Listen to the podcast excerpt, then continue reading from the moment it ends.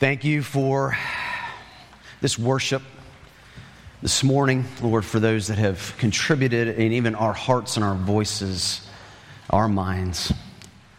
Lord, it is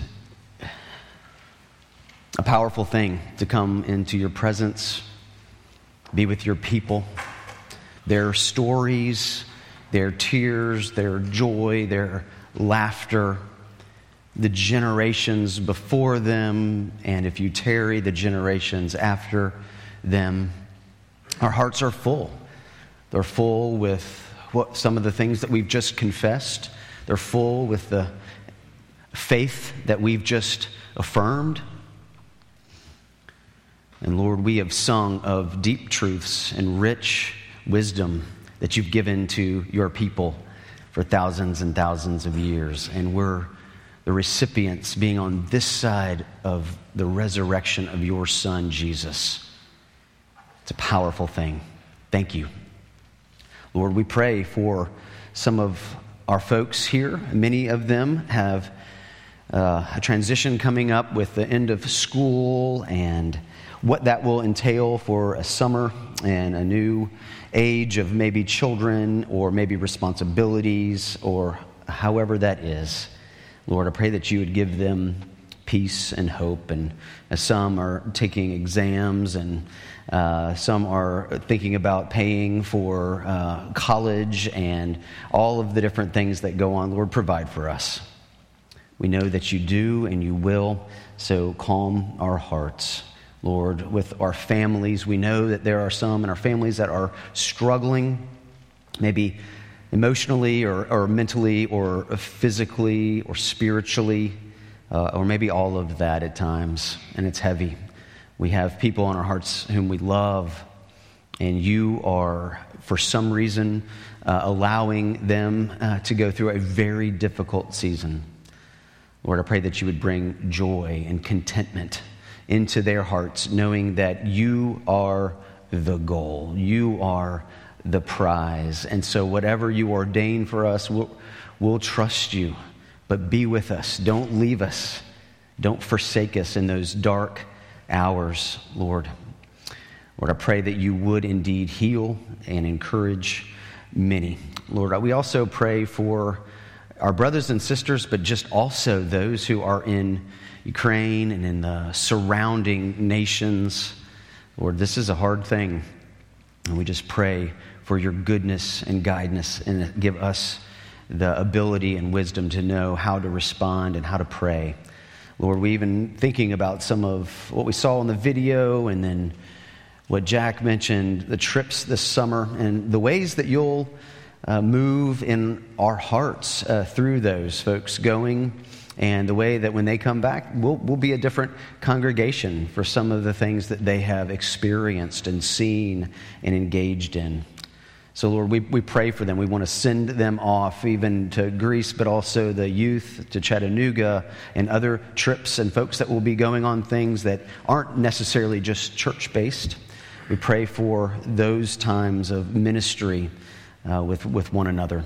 And Lord, now, open our hearts, Lord, that we'd see uh, this passage, that we'd see your word in such a, a clear and uh, important way, Lord, that you have at our uh, our best at our, our very core of our being, that's what you want. You want us changed. You want us grown. You want us redeemed and delivered, and you've done an amazing work to get us this far, and we do not take that for granted. So thank you for your word, and thank you for the peace and the hope that it brings. We pray these things for your glory. In Christ's name, amen.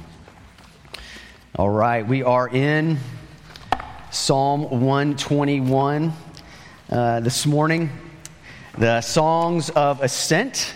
Uh, there's 15 pilgrimage songs, Psalms 120 to 134. It was appointed by Yahweh, by God, our covenantal God, uh, the Lord, to travel to Jerusalem to the tabernacle, uh, in this time to the tabernacle, soon, once Solomon comes on the scene. Eventually, it would be traveling to the temple. But that's where God had promised his people that he would dwell. Three times they were supposed to go up annually one for the Passover in the spring, and then Pentecost in early summer, and then the Feast of Tabernacles in the autumn or the fall. It's, it's widely accepted that these pilgrims would sing these songs, these songs of ascent, as they headed up to Jerusalem. No matter where you came from, you had to go up because it would be it's low lying all around Jerusalem. Jerusalem would be the highest city in Israel. And so you were going up to, to the mountain and you were going up to meet with God. There are five books in the Psalter. Uh, you probably know that, but O. Palmer Robertson has helped me kind of delineate what the importance of some of those are. And this is one man's work. It's in his work, The Flow of the Psalms. So, book one is uh, Psalms 1 to 41, book two, 42 to 72. So, you've got confrontation on the front end of that, then you've got communication, and then now in 73 to 89, devastation and then 90 to 106 maturation. So people are maturing and they're growing in this. And then book 5 107 to 150 it's consummation. It's putting it all together. And this is where we fall today in psalm 121 there's four davidic psalms uh, in this 122 124 131 and 1 33. There's one Psalm of uh, Solomon, 127, and then one that specifically re- refers to the time when the people would come out of exile. But then there are some that are written by some folks that we don't know eh, or exactly when, but the heart comes through it. The desire of these Psalms is the same to get to the Lord and to be with Him. Let's read Psalm 121 a song of ascents. I lift up my eyes to the hills.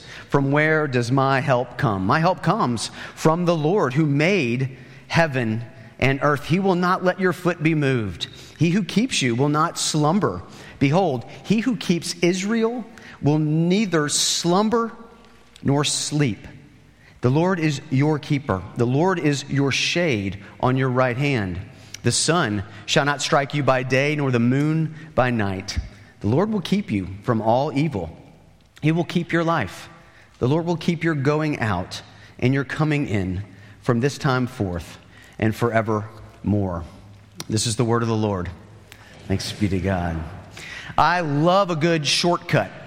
Walker, my oldest, uh, and, and, me, we took a 13 year uh, old birthday trip. I've mentioned it before, but I haven't quite mentioned this angle of it. When he turned 13, we biked 50 miles and we paddled 50 miles on the French Broad River. And what we did is we kind of we set the shuttle. So we dropped our boats off at right around the Asheville airport at the French Broad, dropped them, locked them up in the woods, deep in the woods, and then we drove our car to the takeout where we would take out the boats, and that was in Barnard in North Carolina, up in the mountains at section nine of the French Broad, and we left our car there. We got our bikes out of the car, all of our gear, our camping, and all that stuff, and we pedaled all the way to back to the airport in Asheville. And it was, it was, it was a great thing. I, I, looked it up online. It's wonderful. You've got GPS, but you've also got Google Maps and all the different things that you could possibly want.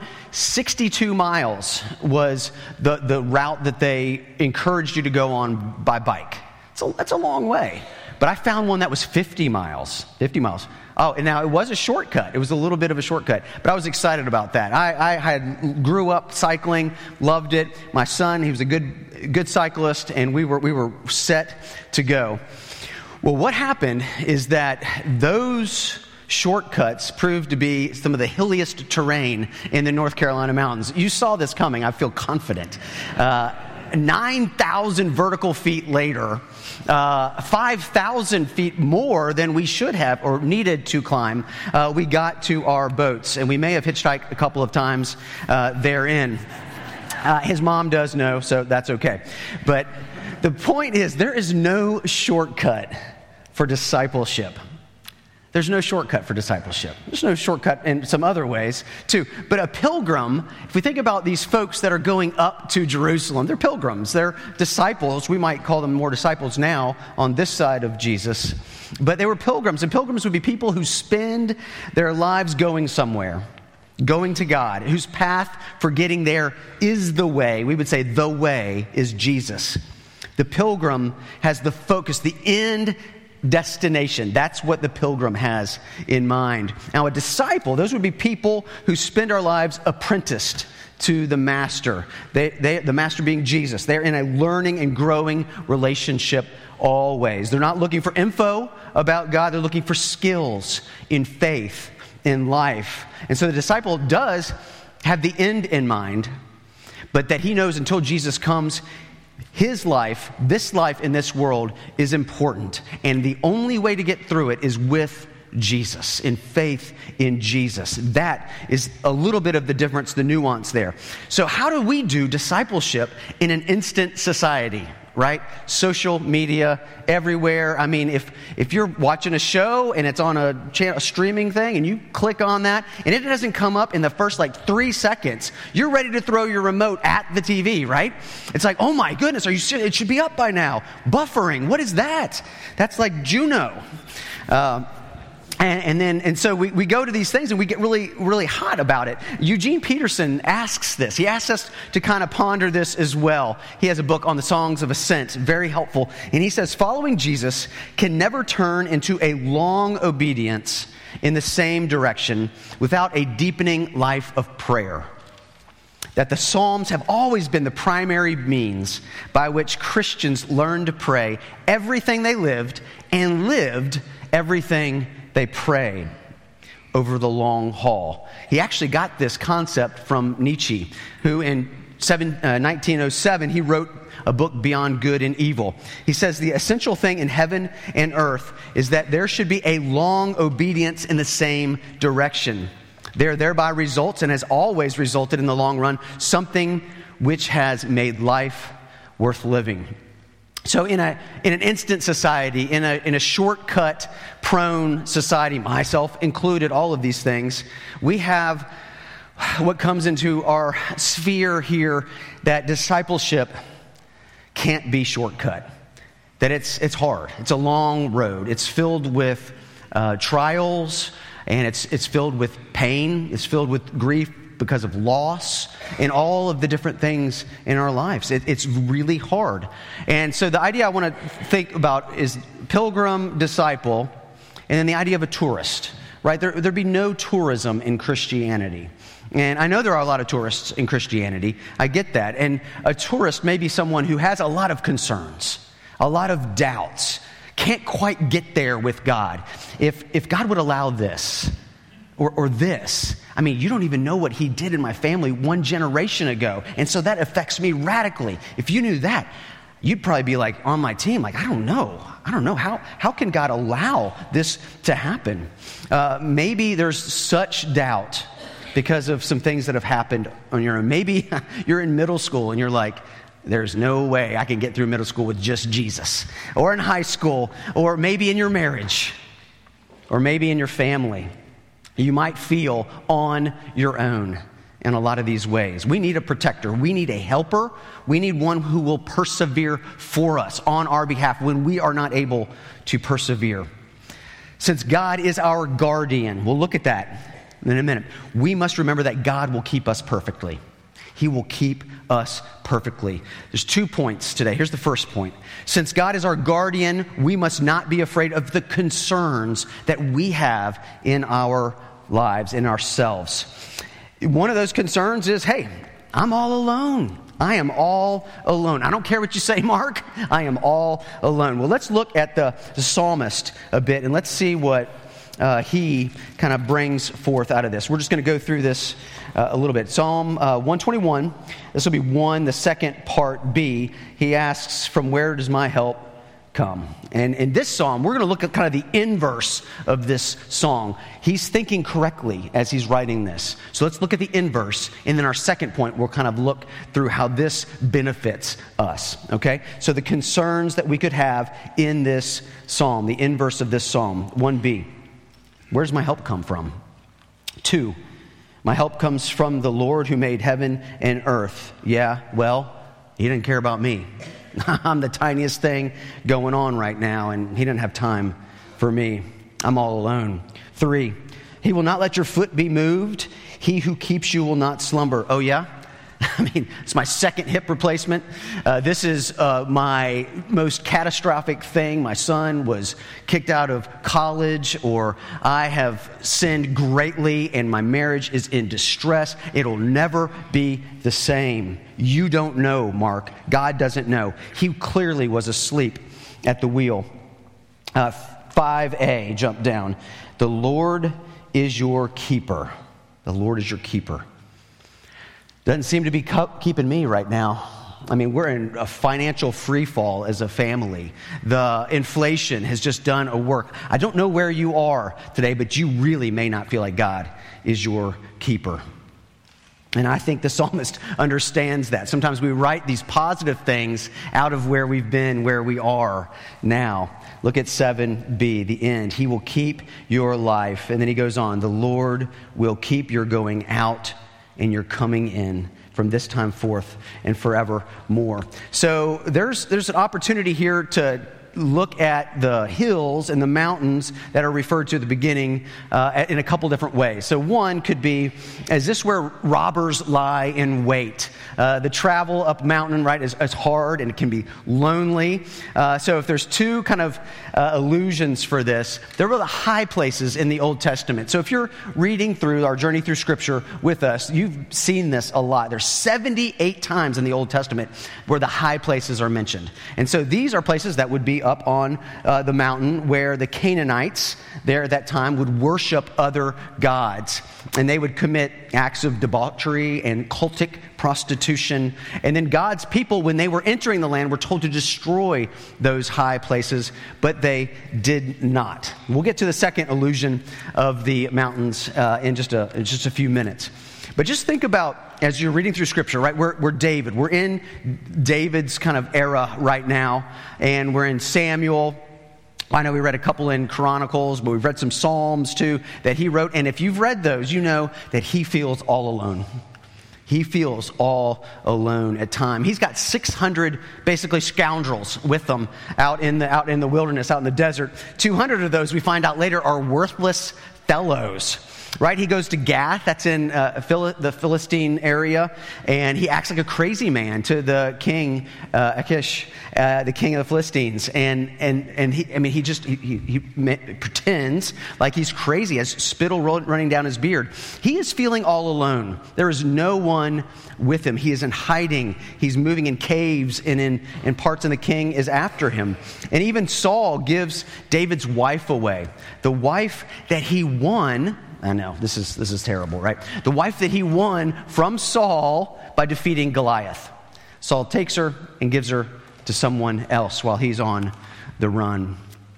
I think David feels all alone, and maybe you feel all alone, or you felt all alone.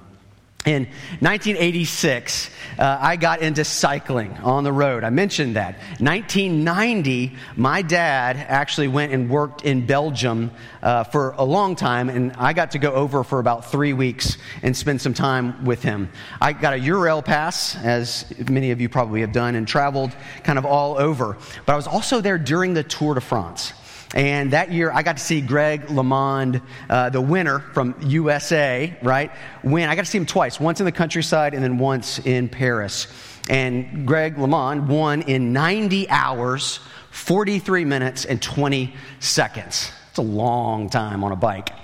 This past summer, 2021, a professional cyclist, uh, Lachlan Morton, he's Australian, he, one hour after the Tour de France left, and all 184 uh, of the official starters crossed the start line, uh, Lachlan then he crossed it. An hour later, crossed the starting line. In his quest, he called it the Alt Tour to ride all 21 stages of the route, plus the 1,300 miles of transfers between the stages. Now, racers, they would just use their buses, right? Uh, they, they were not riding those stages. He rode those in between stages. This was a fundraiser for him for World Bicycle Relief, donates to folks in need around the world of a bicycle. Lachlan carried his own gear. He camped alongside the road. He prepared most of his food. He did his own repair, repairs, and he still beat the tour to Paris by five days. 3,424 miles. 219,262 feet of elevation gain. Yeah, okay, sorry, I had to do 5,000 extra. that's, not, that's not that much. 255 hours, seven minutes on a bike, zero rest days. 350 miles was the longest day that he had, and he estimates that he burned 17,000 calories on that 20 hour ride. He got five to six hours of sleep, had nine flat tires, and he raised $700,000 for this bike relief. What if you had to be perfect? What if you had to obey the law like Jesus obeyed the law? It would be crushing. Okay? Maybe that's just too esoteric. What if you had to do what Lachlan Morton did? What if you had to beat the Tour de France riders to Paris by five days? I mean, me, I'm saying no way. It would never happen. Would never happen. I bet a lot of you, maybe not all, are saying it would never happen. It's so much. That's, that's what the law is. If, if we have to be perfect, if we have to obey the law to get to God, we don't, if we, if we say, I don't need Jesus, I got this, the only way is crushing defeat. We will never have enough in the tank to get to God in and of ourselves.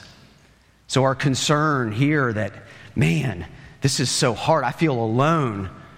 Well, we, we, have, we have an option coming. We have Jesus coming. We're going to talk about that. Let's go to the next concern. My life is a mess. Mark, you don't even know me. I've created most of the mess. I am a disaster. Let's look at 4. Uh, 121 4. Behold, he who keeps Israel will neither slumber nor sleep. Yep, on those on those that one day that my whole life went sideways, God was asleep at the wheel. 6.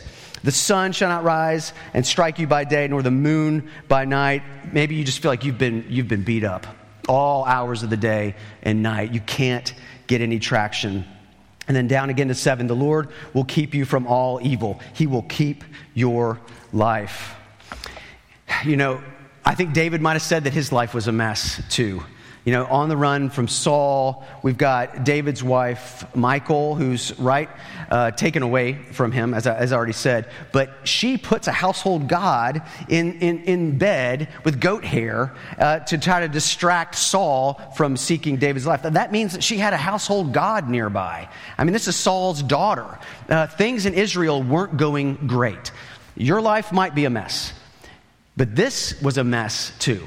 And the hope is, is that we don't uh, put anybody up on a pillar uh, except for Jesus. And so we have to be honest as we're reading through scripture and saying, okay, what's going on here? We got David's wife, Michal, given to another man. King Saul was told by Samuel, he, which Samuel was told by God, that, that Saul should destroy all of the Amalekites, right?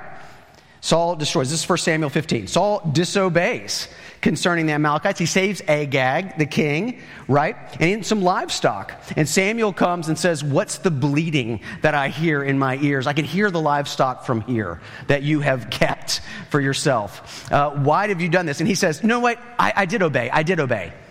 And then he says, Well, with the livestock thing, I really thought, you know, God, I can get all these animals and we can sacrifice them. It'll be great. God will love it.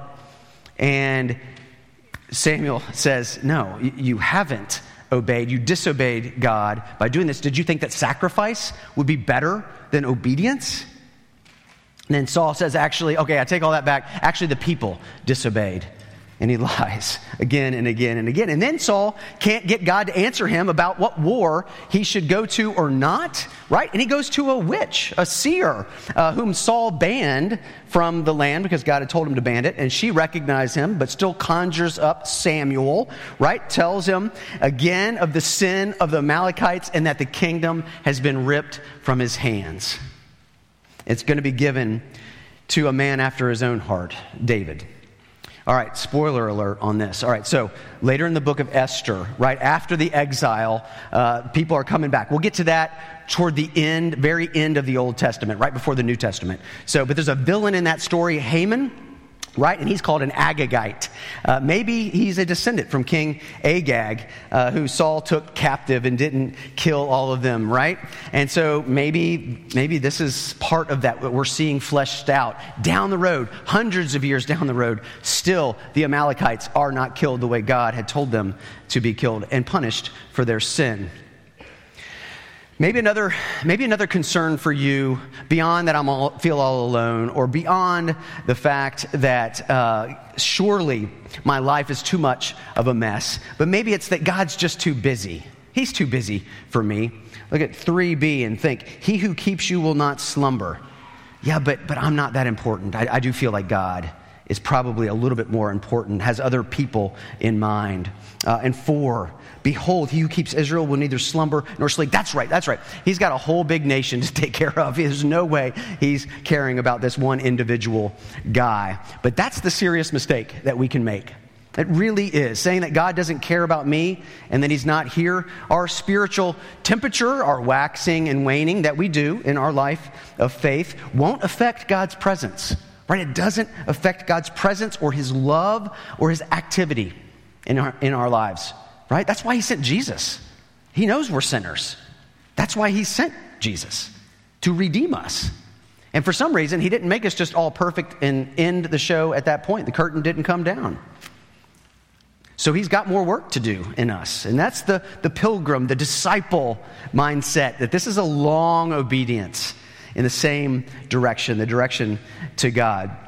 So, if that goes from the, the, the, greater to the lesser, if he is concerned about so many things, it makes sense that he would also be concerned about the little things, too. We'll look at that in, in just a minute uh, as well. Let's go to the second point. The second point since God is our guardian, we must remember the benefits that we have in Christ. One of those benefits is sight. So, even I look lift my eyes up to the hills. Uh, we see that. We know that it, I'm not just talking about physical sight, of, of course, but that Hebrew word, word, then that root of that word is guards. So he watches over, he keeps, he preserves. So I, I get guardian. That's where I got guardian from. So six times in 121, it's that word shamar. And that's that Hebrew word for guard, to help, to keep. It's the same Hebrew word. We can translate it in different uh, translations as well. And think about that. Think about the difference between the armies encamped on the opposite side of the valley of Elah from the Philistines, the armies of Israel. And they have Goliath coming every single day out, taunting him for days and days and days, taunting because they, they just don't want to trust God. That one of their people could go take down this giant. They're not going to do it. And for some reason, the whole crew doesn't just rush the thing and, and, and do it. I don't know why that is, uh, but it's, it's interesting nonetheless. But David, he's like, what? He's going to taunt the armies of the, of the God? He's like, oh, he goes get five, five smooth stones, right? Takes one in his sling, takes, walks up, hits him right in the forehead, cuts his head off, and that's it. It's a little, you know, PG 13 or, or then some. There is, sorry, folks. Most people know that. Uh, but uh, that, that's the one. David is trusting in God. And that's who guided the stone. The main character in the story of David Goliath is God because he's the one that redeems. He's the one that moves. He's the one that acts on your behalf in the big things and in the little things as well. So when we get to this Song of Ascent, we, I mentioned there's the twofold illusions that we have. One some bad high places up in the mountains, but also this, we mentioned that we're to go up to the mountain three times a year and to see God and to meet with Him, then in the tabernacle, soon to come in the temple. So, what are the benefits? Benefits of sight. We know that God has to open our heart, open our eyes to see Him in the scriptures. That's a big deal, but that's one of the things that the Spirit does. That's one of His major roles. Another thing is answers. And you can think, yes, I want answers. I love answers, just more answers. I need answers. Well, when we look through this, uh, we see some things. Let's just pop through this again. One, uh, 121, 1b. From where does my help come? My help comes from the Lord who made heaven and earth. I don't think it's so much of a perplexing question, more of a rhetorical question that he's asking, and that answer gives him full assurance, full assurance that the covenantal God uh, Yahweh. That word is used three times in this psalm. He's talking about the covenantal God, the God who says, I will hold up your side of the covenant and I will hold up my side of the covenant. The one who's not going to leave us, the one who's not going to forsake us. This is the God that's in view here in this psalm. And in four, it says, He will not let your foot be moved. He who keeps you will not slumber. Behold, who keeps Israel will neither slumber nor sleep. The Lord is your keeper. The Lord is a shade on your right hand. The sun will not strike you by day, nor the moon by night. The Lord will keep you from all evil. He will keep your life. The Lord will keep your going out and your coming in from this time forth and forevermore. Sometimes we even need a guardian on this earth. I think David got a little bit of that sneak peek with Jonathan, uh, Saul's son, in there. I think that was a big boost to him. And so you may have some sort of a, a guardian, someone that really cares deeply about you, that is living uh, you know, with you nearby, or a friend, uh, maybe a colleague uh, that's happening. And that's, that's a big deal. That's a really big, generous thing that I think God gives us. He doesn't always give us that one special person. It might be a few people, but it might not be. And He might be calling us to depend upon Him in those hard moments. So, Psalm 121, it's an exposition of Numbers 6. If you think way back, that was a long time ago if you're reading through. Uh, but that was the Aaronic blessing. Uh, the Lord bless you and keep you.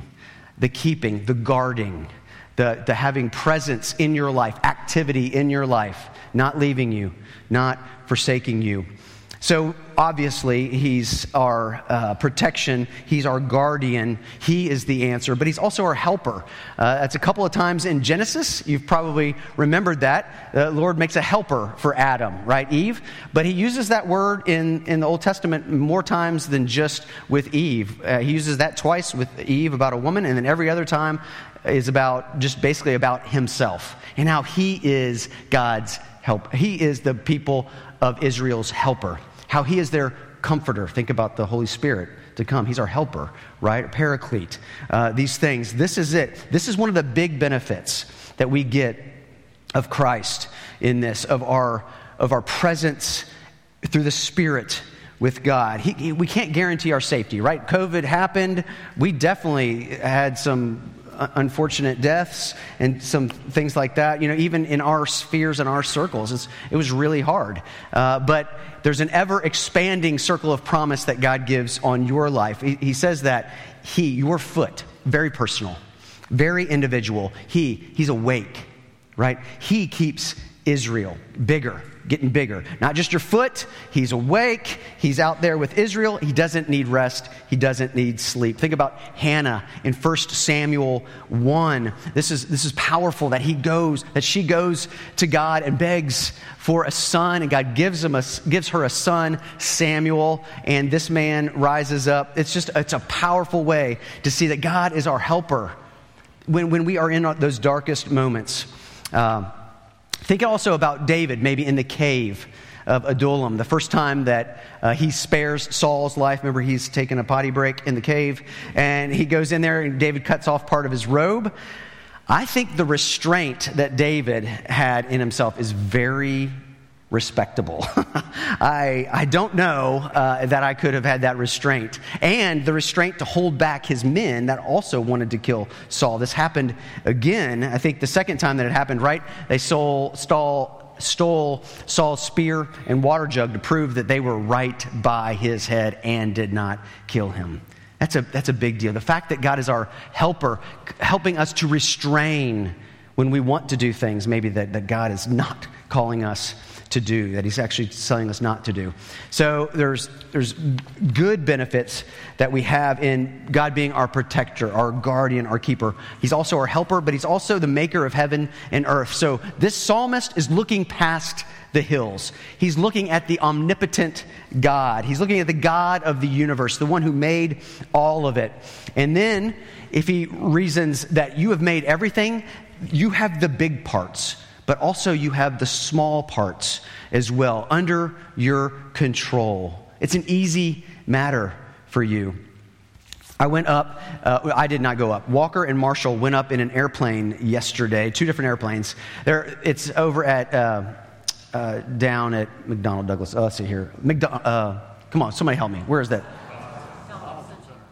Donaldson, yes. We'll, we'll, get thank you. Everybody, everybody knew it, but I was hearing a lot of stereo going on. Uh, so Donaldson Center, yes, thank you. So two, they go up in two planes. They're trying to attract young people into aviation and things like that. But it was all, I was standing. My our across the street neighbor is a plane builder, and he builds small planes. Some of the planes that we were going up in, and he was telling me that in order to be a plane builder, you have to build 51% of your plane right? And so, in order to do that, then you can perform the once a year annual uh, inspection of that airplane. The thought is if you've done that much work, then you know where every rivet is and all of the issues that are in the plane. You know all about it. Uh, and that's 51%. You might think like, that's, that's not that much. But I kind of get it because you're probably working with somebody else, the other 49% as well. So it's hopeful. But just think, wow, what if God had you 51%? I got you 51%. You, you might feel that way. But I don't think so. I think God has us 100%. He's not going to let anything happen in your life that's not best for you. That's not a, the best fit for you. It's hard to hear because I'm sure you're thinking, wow, how was that, that, that, that, and that best for me? You might know some answers and you, you might not. When we think through some of these things, we think about how God was so good as a helper. He's so good as a stabilizer in us. The fact that He won't let our foot slip uh, or, or, or pass on those things, that He's alert, He's awake, He knows these things. He's the shade at our right hand, uh, like, like has been mentioned uh, before. There, there, was something that I was thinking about with this Lachlan Morton and the, the, cyclist that rode all of those miles. And I was reading another article in, in another magazine, and it was about these um, 300,000 smugglers. Uh, that are known as kolbars, and that's a Kurdish word. Uh, coal is back, bar, load, so kind of back load. Think about that. They haul millions of pounds of contraband every year from Iraq to Iran over the 14,000 foot peaks of the Zagros Mountains. More than 50 men, these are almost all men, men die. Uh, they're either shot to death, killed in accidents, freezing to death, and then when they might get to their destination, they might be arrested and imprisoned. Uh, the loads are usually up to like 100 pounds, right? More than 15 miles crazy elevation gain. Might be a 70 pound air conditioner, washing machines, televisions, refrigerators, tea, cigarettes, uh, uh, pet food, beer, whiskey, lingerie. The secret shopping list of the entire nation is on display. Again, when I think about this, my first thought was like, I will never take Instacart for granted again. No. So they got Instacart, but it's uh, a lot more uh, trafficking involved. How much do you think they get paid for a load that they take? $15. $15 for all of that work. And if that's if they stop at the Iranian border, if they go over the border and beyond that, then they might get 20 to $25. The Iranian parliament estimates that there's about $25 billion worth of smuggling that happens in one year. They wrap them up in this orange kind of tarp to keep the dust out, the water, the rain out. And they, are traveling through land that has landmines in it still. Uh, there's active snipers in that realm. Why do they do that? Well, that's how they're providing for their family. And that's, they love that area where they've grown up, in that part of the world. Think about our, our own fears and our own doubts and our concerns and how they can be crushing at times. And I think when we get to, when we get to the cross, when we get to Jesus, and, and you know this, eh, he, he takes those burdens off of us. He, he takes that burden off. So I don't know what you need to give him by way of a burden from yourself this week, but I bet you do. I know I do. I can think of a few now. But give them to Jesus. And, and, and, and let's start giving even some of those concerns. Name those what are my doubts? What are my, my main concerns with why I'm hesitant? Why I just kind of want to be a tourist around Christianity and not be a disciple? I mean, it's scary. You might have to be like, I don't know what you think, a religious fanatic, or you might have to be so reading the Bible every moment of your life. I, I don't know what you think. But it's about It's about walking with God all through life. And it's so hard to do that without God. It's so hard to live life. I know many of you have done that. I have done that, and I wouldn't go back. So, what we have here is, is a beautiful picture of what we should be doing remembering, not forgetting, choosing to remember the benefits of Christ, the benefits that He gives to us in Jesus, that He's our helper, He's our protector and preserver, our keeper. He will not let us go, He will not forsake us. Let's pray. Father, thank you for your word. Thank you for the grace that you give to us so freely and energetically, Lord, that we can trust you with all of our life, all of our comings and goings from this time forth and forevermore. So not only do you have us now in this life, but our real joy, our real hope is looking at the life to come. So if we don't get to travel as much as we want, or we don't get to do this and that, or the other thing as much as we want to, we can hold on because you've got us. And it's going to be so much greater than this life in this world. So give us hope in that. Help us to follow you because it is hard. You are mysterious to us, but we're going to trust you. We're going to take that next step. And we'll do it today by your grace, by your spirit. In Christ's name we pray. Amen.